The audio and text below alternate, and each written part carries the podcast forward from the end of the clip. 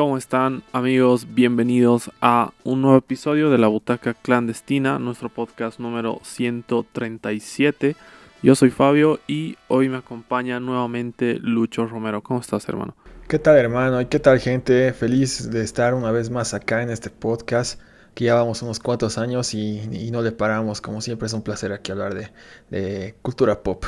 Sí, la verdad es que en, una nada ya se han pasado cuatro años y estamos ya eh, en camino al quinto año del podcast eh, y la verdad es que es eh, una locura, pero bueno, hoy toca hablar sobre un director del que hemos hablado pero referencialmente en muchos episodios, pero nunca hemos hablado sobre alguna de sus películas como tal. me refiero a Yorgos Látimos y vamos a hablar sobre su más reciente película Poor Things que se estrenó recientemente acá en Bolivia y en casi toda Latinoamérica. Em, y bueno, a Europa y otras latitudes del mundo había llegado un poco antes, como es de costumbre. Eh, la verdad es que es una película espectacular. Yo no he visto toda la filmografía de este director. Eh, creo que sí, justamente solo su etapa hollywoodense es la que he explorado. Em, desde el sacrificio del siervo sagrado. Eh, sí, desde Lobster, justamente, el sacrificio del siervo eh, sagrado, eh, The Favorite y en adelante esas películas. Em, y al, haber visto estas películas, la, la, que continúa siendo mi favorita es, es The Lobster, por el tono de, de, de comedia, de humor que tiene. y al mismo tiempo lo reflexivo que es. Y esta película de Poor Things me parece que está muy en la sintonía de The Lobster, no por la temática, sino justamente por el tono, ¿no? Es un tono mucho más ligero, eh, bastante divertido, con un humor que a mí me ha, funcionado a la perfección y que no deja de ser reflexiva y no deja de ser una cinta que merece ser la pena eh, vista en, una pantalla grande, ¿no? ¿Tú qué opinas, eh, todavía sin spoilers, sobre esta gran película, bro? Sí, a ver, yo creo que igual hablando de lo que es la nueva era de, de Yorgos, es la película más visual. Es la película con quizás no, diría que no tiene argumento, porque tiene un argumento y un mensaje bastante sólido, ¿no? Sin embargo, sus películas previas se enfocan muchísimo en lo que es el guion, eh, muchísimo en lo que es el mensaje, tiene temas muy profundos, eh, a veces angustiantes. Eh, ya yo me esperaba quizás algo, algo bastante fuerte en ese aspecto, ¿no? Porque lo hemos visto casi en, todas sus películas. especialmente en las, bueno, en sus más antiguas sobre todo, ¿no? La era pre-Hollywood. Pero, pero la verdad es una de quizás su película más complaciente, más feel good, aunque no sea 100% feel good, tiene un... Tiene eh, sales, sales del cine totalmente complacido, ¿no? Y es una película, si tengo que elegir una película de toda esa discografía para que veas en el cine, tiene que ser esta sin, sin ninguna duda, ¿no? Es una película muy, muy diseñada para la pantalla grande. Sí, en definitiva es la menos pesada de, de sus películas, al menos de las que yo he tenido la oportunidad de ver. Em, y esto lo he comprobado con la audiencia, ¿no? La, primero me ha sorprendido que la sala estaba llena. Si era un 2 por 1 pero la sala estaba llena y no esperaba que estuviera llena. Y en segundo lugar, que casi toda la sala se reía, en casi toda la película, ¿no? Eh, que es algo que yo no imaginaba que podía llegar a suceder eh, con una película de este director. Pero está bien, ¿no? Si digamos que no estás muy, muy acostumbrado a un cine más eh, con temáticas muy pesadas como las que tienen este tipo de directores, esta podría ser una excelente introducción ¿no? a, este, este mundo, a este universo de, eh, de, este tipo de propuestas más, más autorales, pero que sí tienen ciertas cargas eh, emocionales en, en, la audiencia. Y esta película yo creo que hace eso muy bien, ¿no? Eh, se siente como un producto que puede ser accesible para un público más masivo, obviamente no es apta para, para todo público, no deja de ser explícita como son todas las películas de este director, pero sí no tiene eh, justamente lo que tú mencionabas, ¿no? estos temas ya eh, enfocados desde una perspectiva en la que se torna totalmente angustiante la narrativa y te, y te sumerges de lleno en la paranoia o en la angustia de los, de los personajes, ¿no? Que tienen personajes espectaculares en su filmografía, este director, y... Y creo que esta película no, no es la excepción. Eh, bueno, a partir de este punto, como siempre, les vamos a recordar que estas reseñas contienen spoilers, así que si todavía no han visto la película y no quieren enterarse de nada, pueden dejar el podcast pausado acá y regresar una vez la hayan visto. Y si los spoilers no les afectan, pueden continuar escuchando este podcast. Eh, bueno, ¿de qué va Poor Things? Es básicamente la historia eh, de un científico poco ortodoxo que opera eh, el cadáver de una mujer y le implanta el cerebro de su propia hija. esto lo vamos descifrando a medida que avanza el relato, pero básicamente es lo que desencadena todo lo que vamos a ver en esta película. Eh, como consecuencia tenemos a la protagonista Bella Baxter, interpretada por Emma Stone, eh, que es un personaje espectacular, ¿no? Es un, eh, un personaje que descubre todo con, ojos nuevos, como es un niño, pero dentro del cuerpo de un adulto, ¿no? Lo que la lleva a situaciones en las cuales yo creo que los adultos se pueden ver muy reflejados cuando hay situaciones que de, la vida del mundo con las que te chocas de repente y no sabes cómo explicarlas, ¿no? Está experimentando muchas cosas por primera vez el, personaje, sale de, ese núcleo que tiene con, eh, con, el científico al cual considera su padre, que es este personaje interpretado por Willem Dafoe, y al asistente también. Em, y cuando sale al mundo hasta hay un, una nota técnica ahí, ¿no? Que hace el director intencionalmente, es que antes de conocer el mundo, eh, todo está en blanco y negro y cuando sale al mundo de repente todo se vuelve de color. Em, que son sutilezas, pero que son detalles que me parecen espectaculares.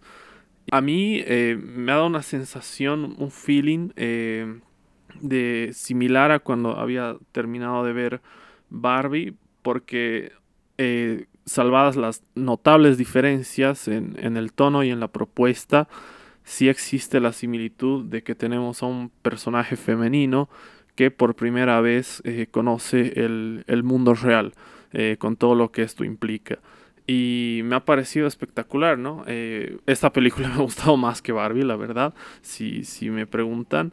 Pero de todas maneras, yo creo que acá también hay muchas reflexiones interesantes sobre los personajes descubriendo cosas y, es una cinta muy potente, ¿no? A pesar de todo lo que decíamos, también comparte con Barbie obviamente que hay mucho humor, pero también son cintas reflexivas, ¿no?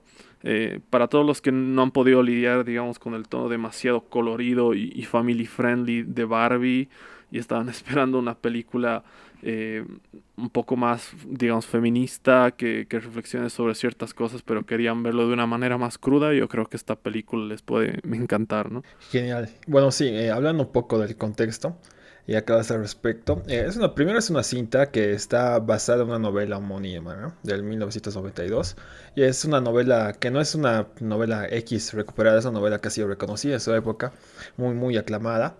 Y que tiene un concepto muy interesante ya que ya lo han de haber visto bastante, pero se lo compara con la novia de Frankenstein, no, no necesariamente porque se trate de una mujer que ha sido revivida de alguna manera, ¿no? sino por la reacción de esta y por cómo actúa esta y cómo reacciona a las cosas y cómo se siente frustrada ante lo que es el mundo real y cómo reacciona a todo lo que todo trágico, pero también a todo lo lindo, lo que es el mundo real, ¿no? El mundo humano. Eh, y eh, eh, con ese concepto ya partimos bien, ¿no? Hablabas de, que tiene un tono feminista, feminista moderno para ser específicos, y también lo comparto completamente. de hecho, vi un meme que dice que, que Sport Things es básicamente Barbie para gente que le gusta The Cure. y a fanáticos de Cure. Y es completamente acertado, ¿no? Pero también no hay que olvidar que a nuestro querido Yorgos le gusta mucho este concepto, ya lo han manejado, en The Favorite. Los personajes femeninos que ha tenido en sus películas también eh, siempre ha tenido ese, ese como espíritu feminista, desde, desde Dog incluso, que es una película, pues, de su película, mi película favorita de las clásicas que tiene. Eh, y es algo que se clava mucho, ¿no? No, o sea, si bien no siempre hace brillar a.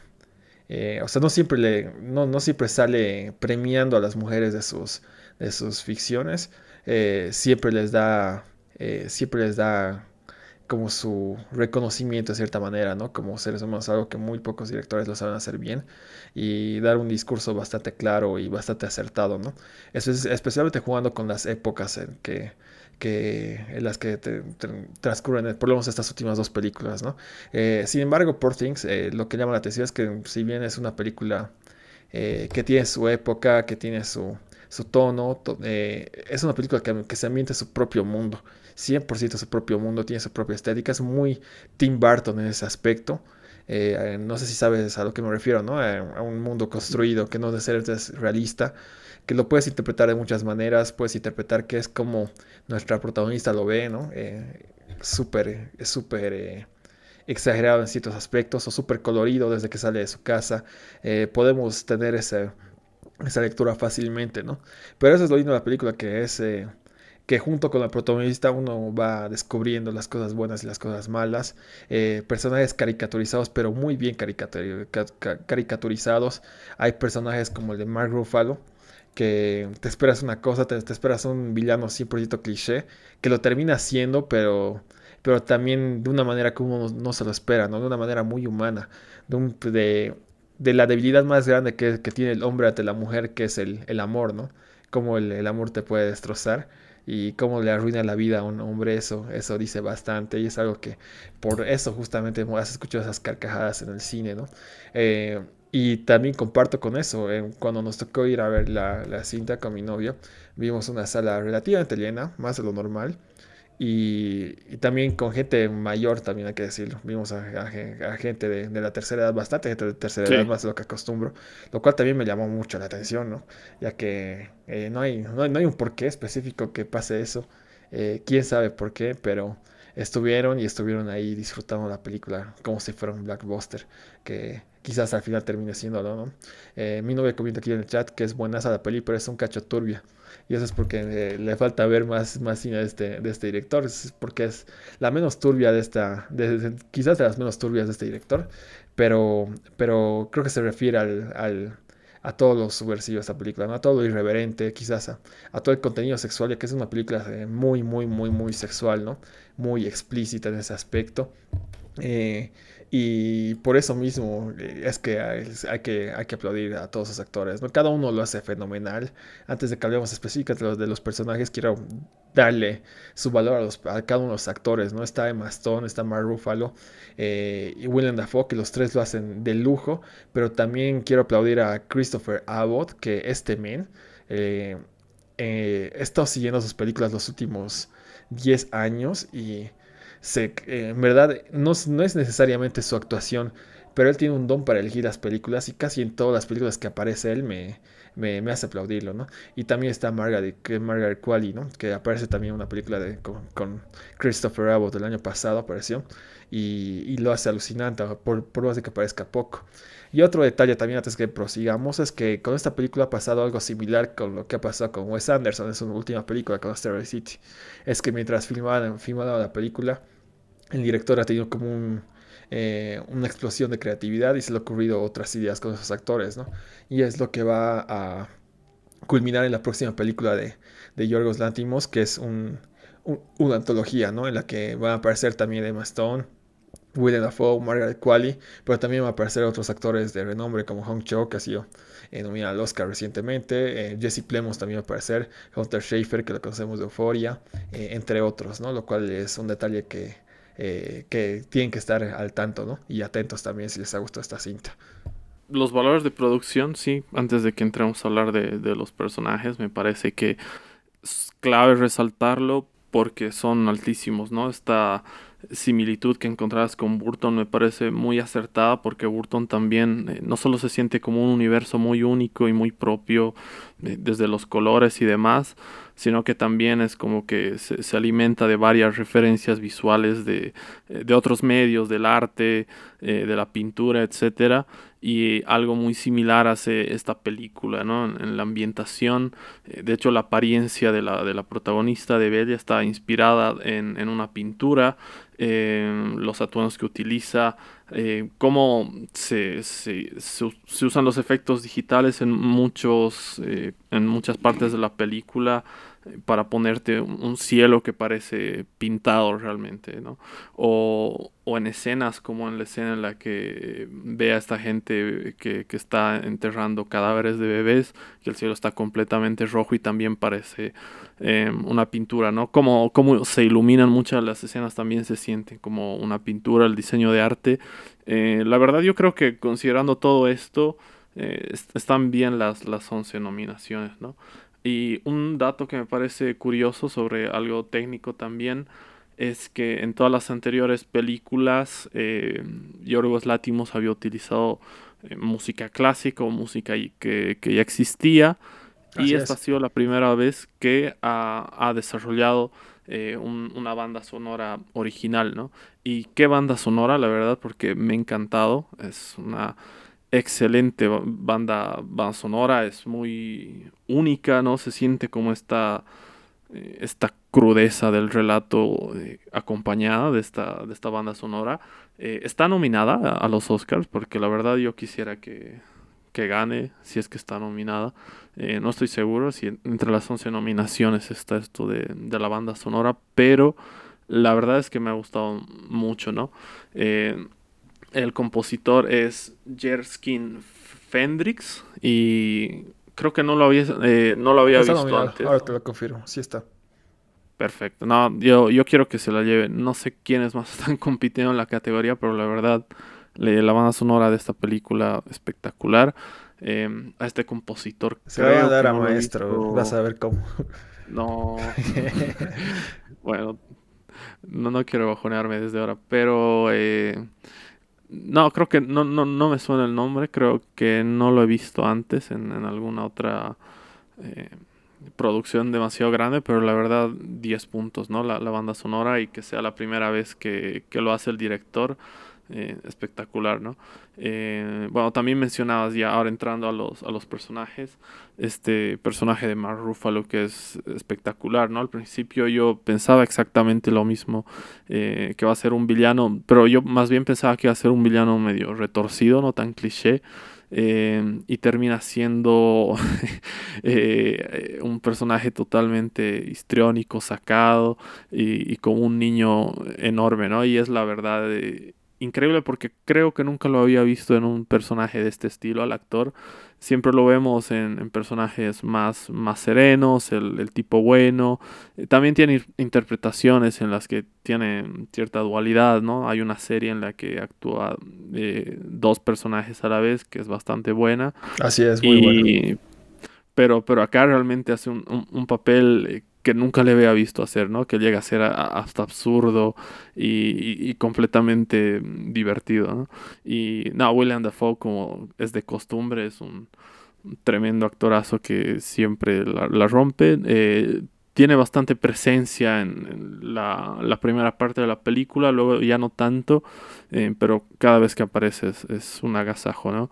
Y todos sus actores secundarios que mencionabas, eh, la verdad, muy bien, eh, incluso con apariciones cortas, ¿no? No estoy seguro eh, de cuál es el nombre de, la actriz, eh, de la nueva chica que consiguen cuando, cuando Bella se va, pero estoy convencidísimo que también aparece en Érase una vez en Hollywood, ¿no?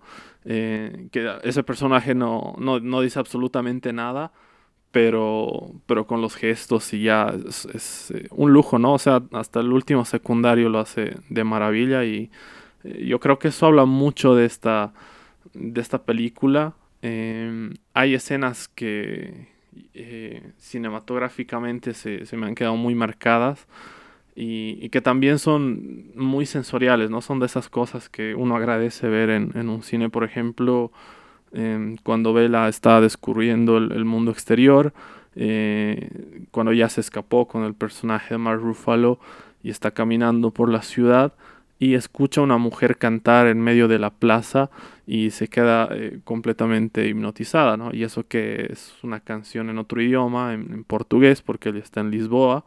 eh, pero queda completamente atrapada por el sentimiento que transmite esa música, ¿no?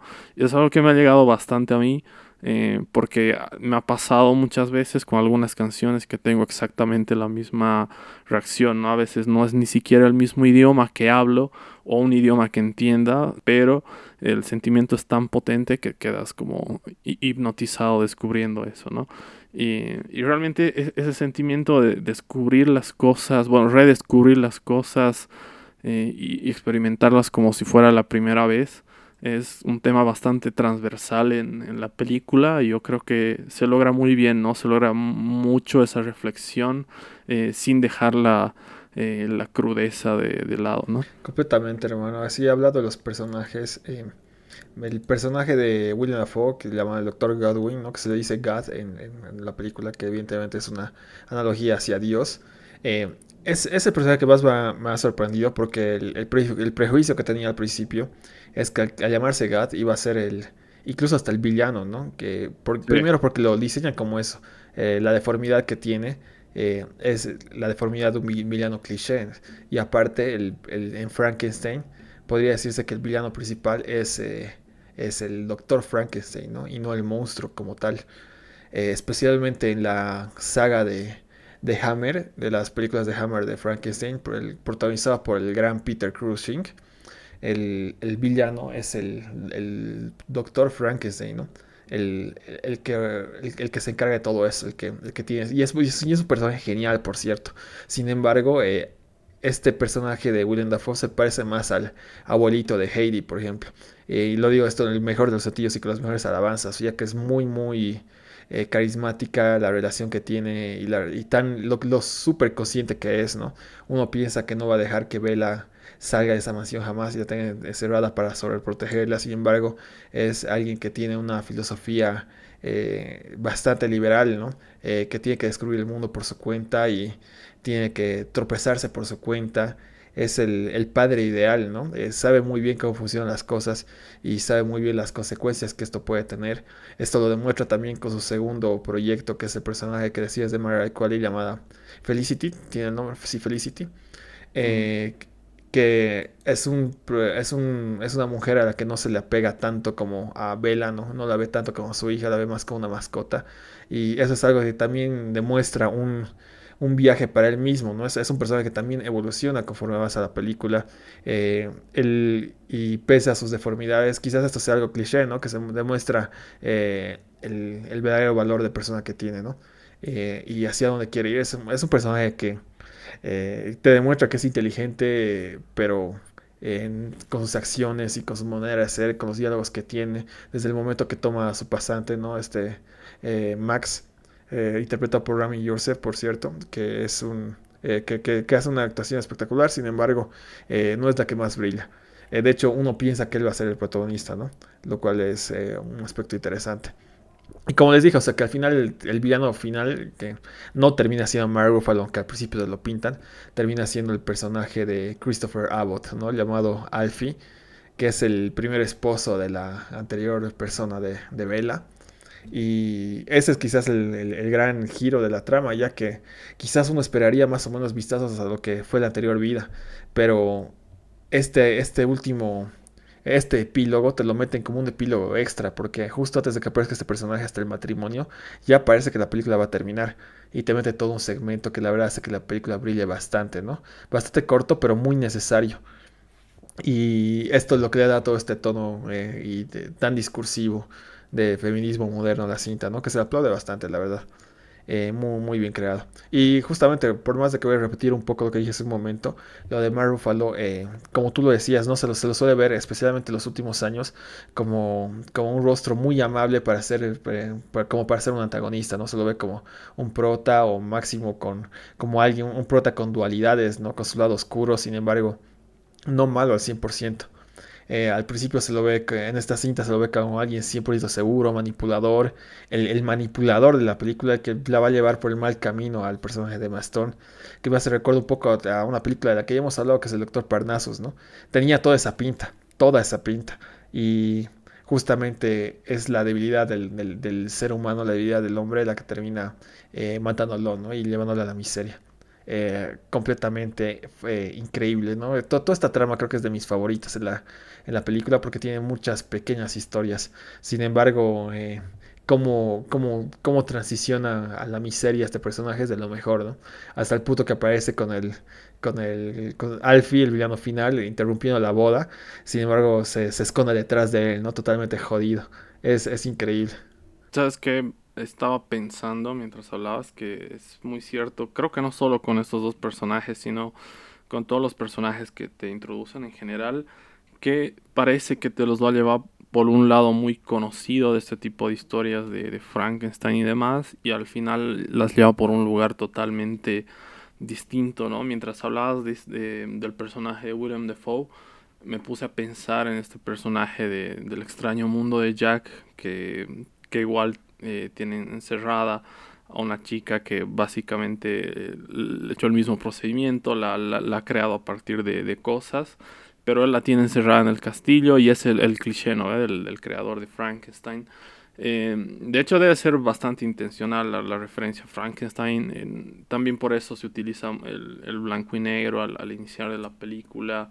Y, y, eso me parece bastante bien. Yo creo que eso, eso hace que sea única, ¿no? Que esté ahí con, con referencias en tono a películas de, de la creación del monstruo y también a esas películas de, de, época, ¿no? Como la que había hecho The Favorite o, Barry Lyndon, etcétera, que están ambientadas en esas épocas y, y eso es eh, espectacular. Y la verdad es sobre estos personajes me, parece genial porque igual los dos personajes que conoce cuando está en el, en el bote, la, la, señora mayor y el otro tipo que tú te imaginas que van a ser... Eh, no sé, como si realmente, genuinamente terminan siendo como amigos, eh, pero no son del todo bien intencionados, ¿no? Este personaje, por ejemplo, le muestra intencionalmente todo eh, lo que es el mundo realmente, la desigualdad, el sufrimiento, la crueldad. Eh, esa escena, la verdad, es otra de las que se me ha quedado muy marcadas por la música en ese momento y por cómo está representado visualmente y cómo el personaje se eh, se rompe porque es un personaje bastante empático en ese punto, pero también llega otro punto en la trama en el que dice eh, no siento absolutamente nada eh, y el, donde antes existía empatía ahora solo existe un vacío con cierto desprecio o algo así y eso la, la, verdad me ha llegado mucho, ¿no? Porque en muchos momentos a veces te sientes así y en muchos momentos también te sientes muy angustiado por las cosas que pasan en, otros lugares y es bien jodido ponerse a pensar en, realidades eh, de otros lugares del mundo que son así de crudas y, de jodidas.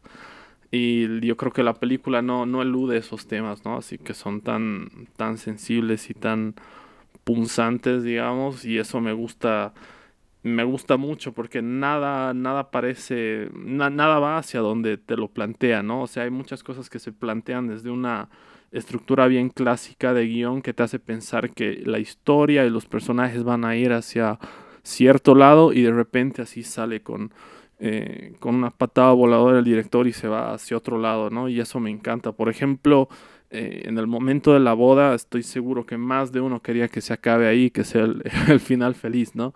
Y se complica, pero al carajo, porque aparece el primer esposo y aparece eh, Duncan, el personaje de Mark Ruffalo, y la, la, película va hacia otro lugar, ¿no? Hacia un epílogo donde no sabes qué va a pasar porque es tan, es tan probable que muera la protagonista como que muera cualquier personaje por todo lo que se te ha mostrado previamente. Y yo creo que ese es un valor agregado, ¿no? Para una película que tiene bastante humor, pero que es reflexiva, como que mantenerte hasta, hasta el último momento, eh, después del giro, hasta el, último tercio de la película, eh, pendiente de qué va a suceder, ¿no? De cómo se va a terminar. Y yo creo que termina en una nota que está muy acorde a todo lo que es la película, ¿no? Que es eh, absurda en el buen sentido, cruda y, bastante única, ¿no? Dentro de lo que es su, concepción de universo.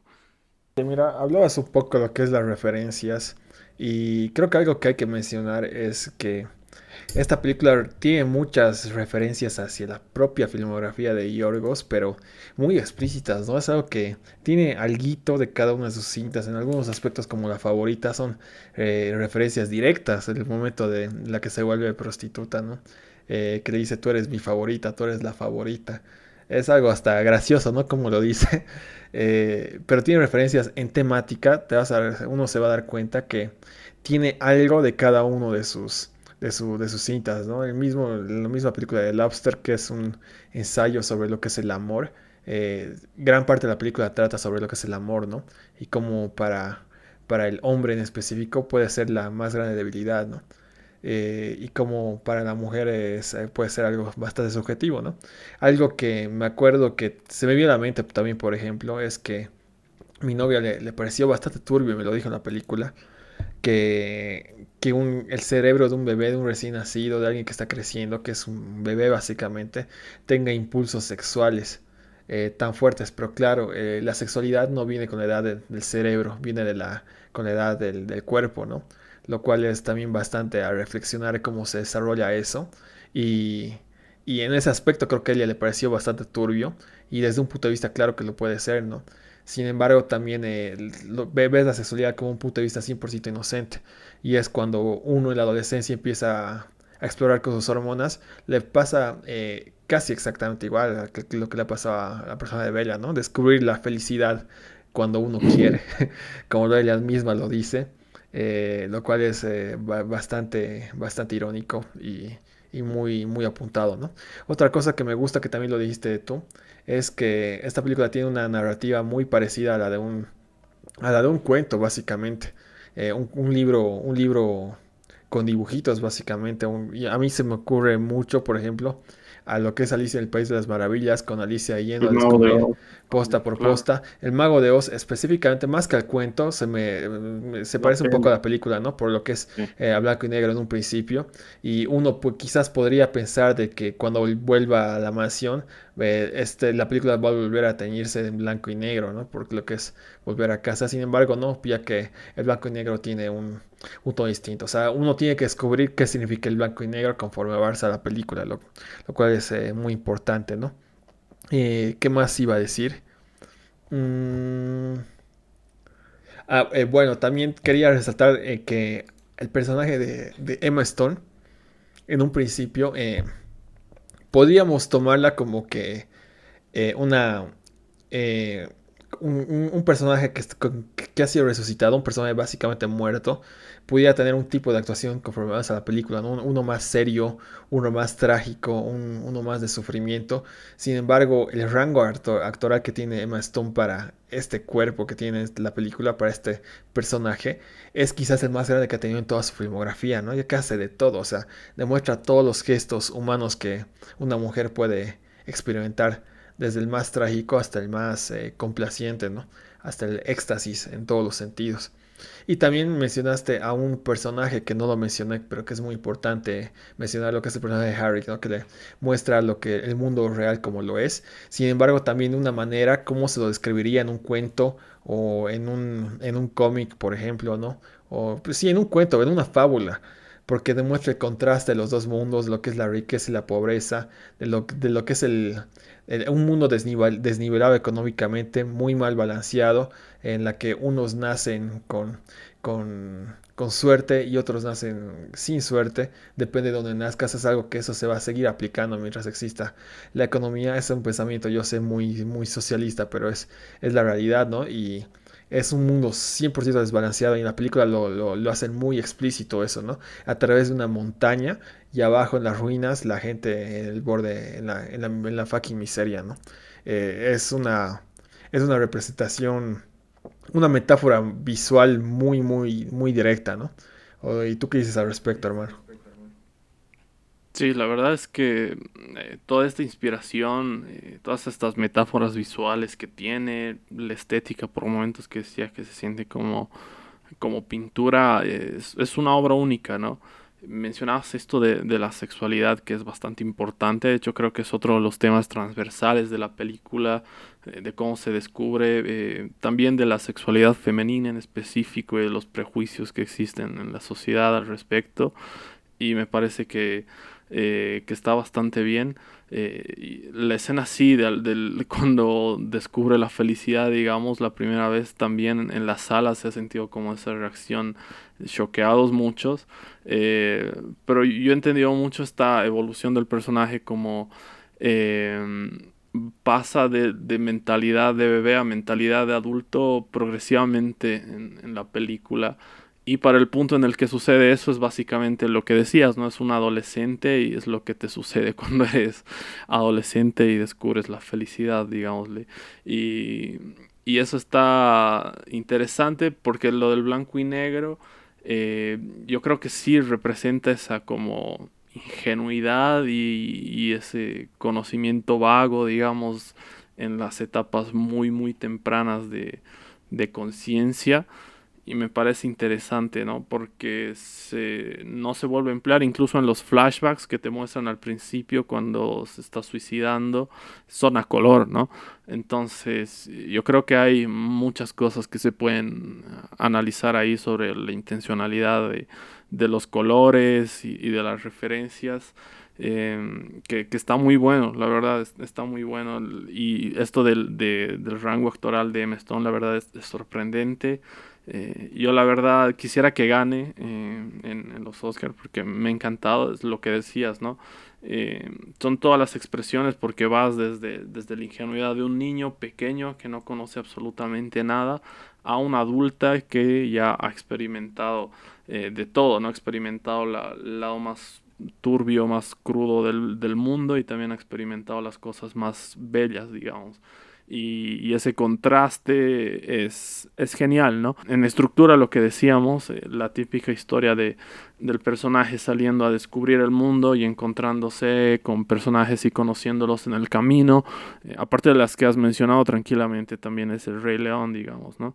Y, y bueno, después regresando después de su viaje a casa con un aprendizaje y con...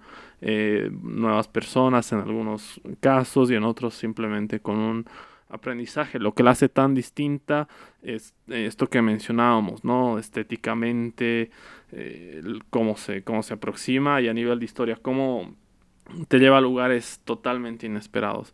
Em, yo creo que no hemos tirado así es, spoilers demasiado grandes.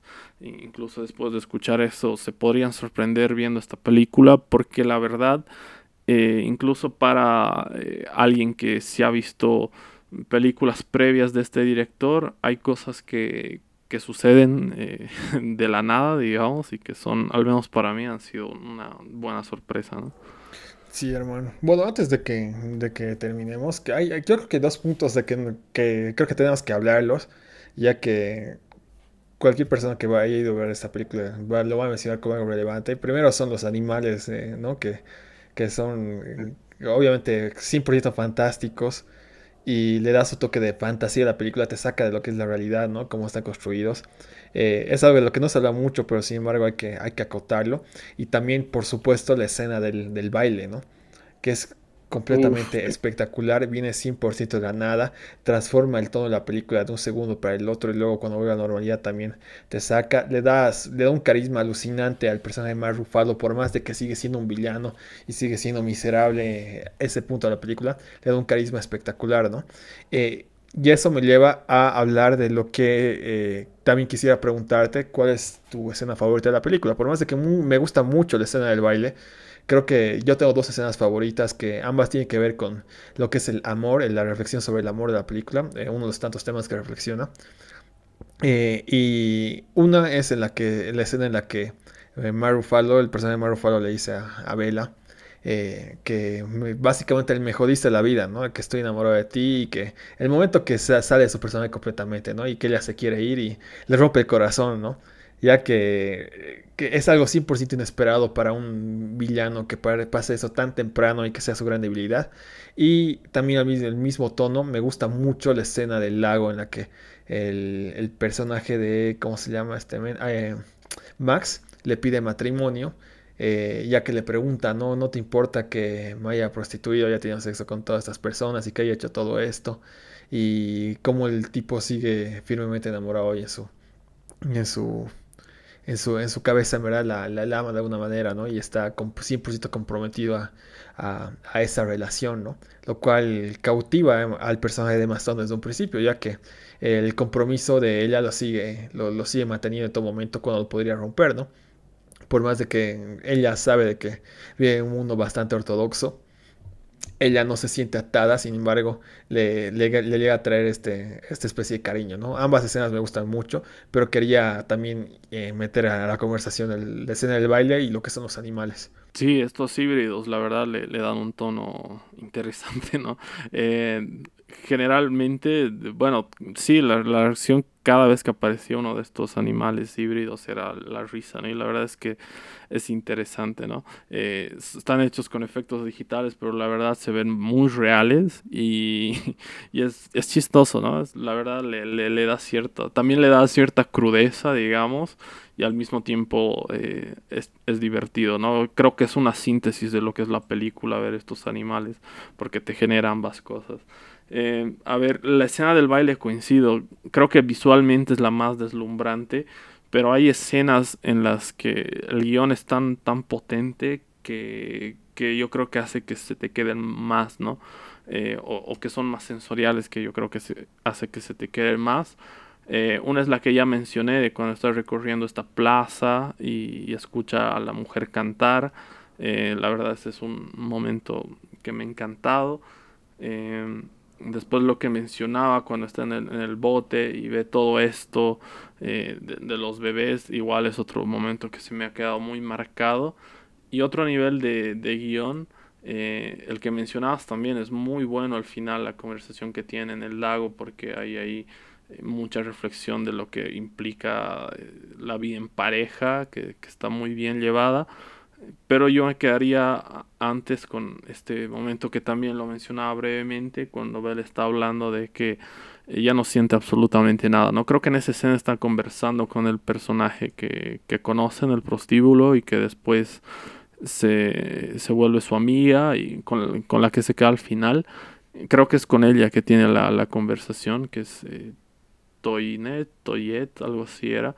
Eh, pero bueno, ella eh, sí, sí, Toinette está conversando con ella y le dice que, eh, que ella no siente nada, eh, que toda la empatía que tenía se ha, se ha, convertido en algo vacío y ahora solo siente cierta, cierta lástima o cierta distancia con, con los sentimientos y, y, las cosas de los demás, ¿no? Que yo creo que sí es algo que, que me ha llegado bastante, que en cierto momento de mi vida también lo he sentido como ese distanciamiento de eh, de pensar en otras cosas eh, más allá de uno mismo.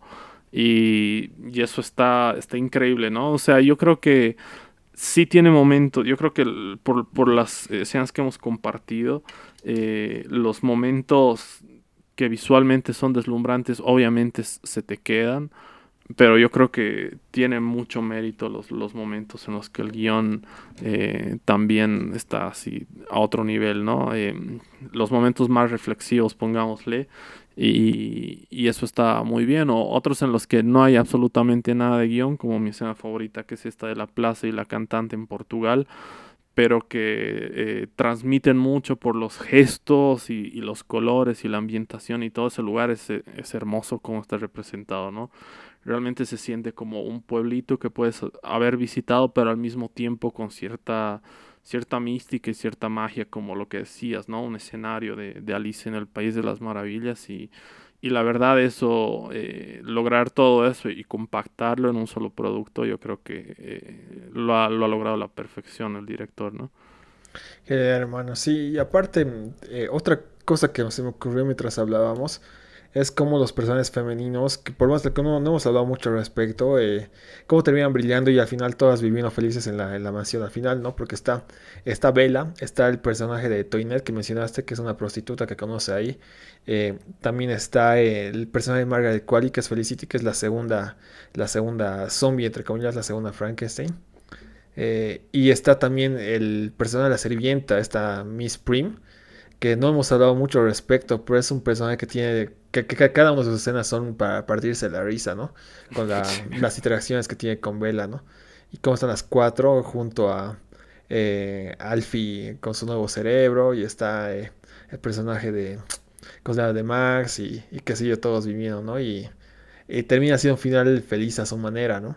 Eh, es otro aspecto que quería resaltar y, y, bueno, yo creo que en esta película podríamos sacarle el jugo a, a todo tipo, desde temas políticos, pero sí políticos, hasta temas de lo que es eh, lo ortodoxo, eh, la represión.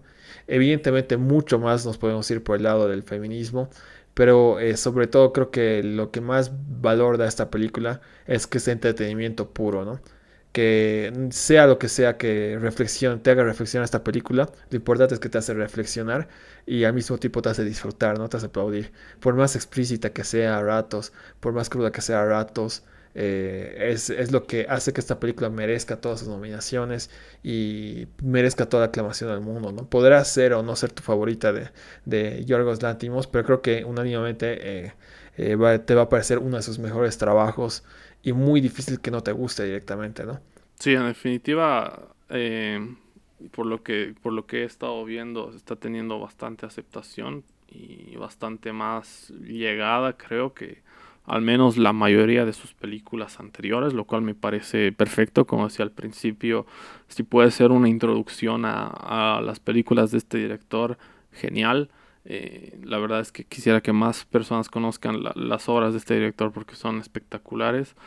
Y nada, eh, esta, esta película la otra vez leí que tardó en hacerse 15 años, o sea, desde 2009 estuvo trabajando en la adaptación Yorgos Látimos.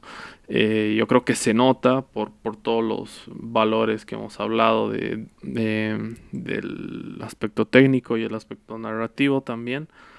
Y estoy bastante satisfecho. Yo sí tenía expectativas porque es un director que me llama mucho la atención, eh, que las películas que he visto de él siempre me han, me han impactado y es lo que dices, ¿no? Son entretenimiento puro, algunas pueden ser menos placenteras que otras, pero nunca te van a dejar indiferente, ¿no? Son películas que sí o sí no te vas a olvidar jamás, pero en, tu vida, eh, para bien o para mal.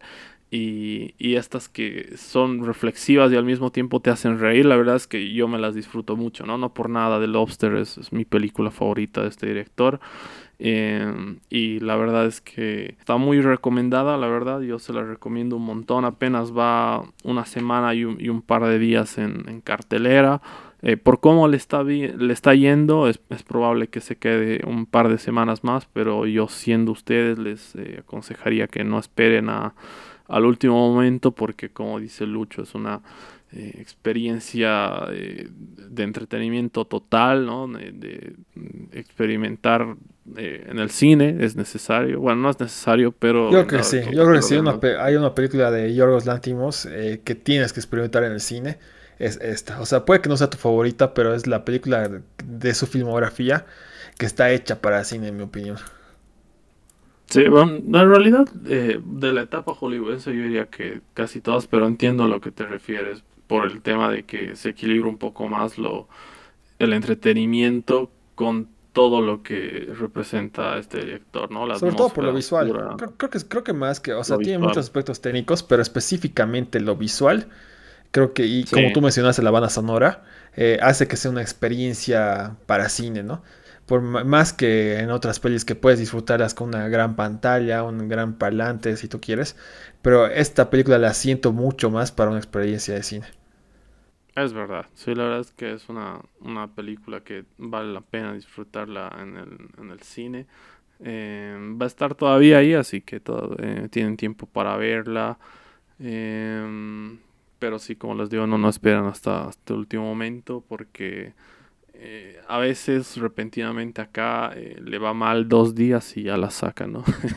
es, lo que hay, digamos, no se puede hacer nada al respecto, así que no esperen demasiado para verla, excelente película. Eh, yo de verdad espero que le vaya increíble en la temporada de premios porque me ha, me ha dejado deslumbrado.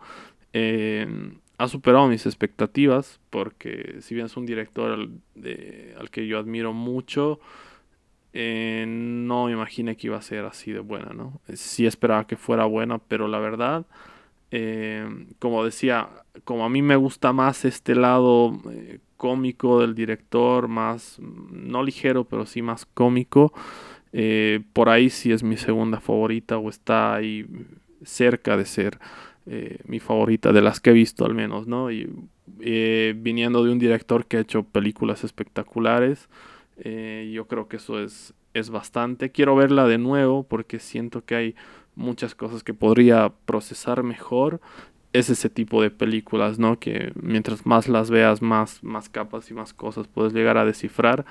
Eh, pero en definitiva se nota el esfuerzo en cada departamento, como hemos dicho, una película increíble y eh, que está ya encaminada en la temporada eh, de premios. Bueno, antes de cerrar, Lucho, puedes dejar tus redes para que la gente te pueda seguir. Claro que sí, pueden seguirme primero en bocasalada.org, que es la página web. En Instagram me encuentra como Lucho666, que es donde más actualizo lo que estoy haciendo. En Facebook igual estoy como Boca Salada, revista digital.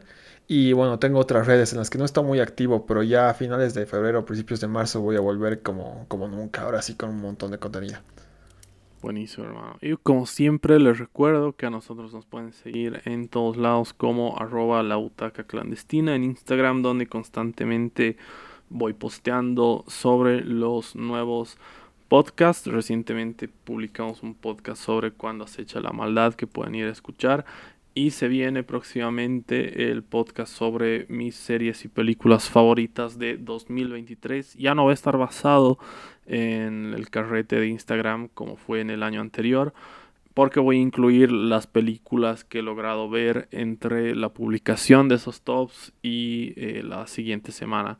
Así que de hecho esta película va a entrar ahí y algunas más que he tenido la oportunidad de ver recién. Así que bueno, a más de uno le puede llegar a sorprender las películas que se han quedado fuera del top 10. Pero bueno, eh, la verdad es que esta película es espectacular. Em, sí todavía es parte de 2023 porque se estrenó en 2023.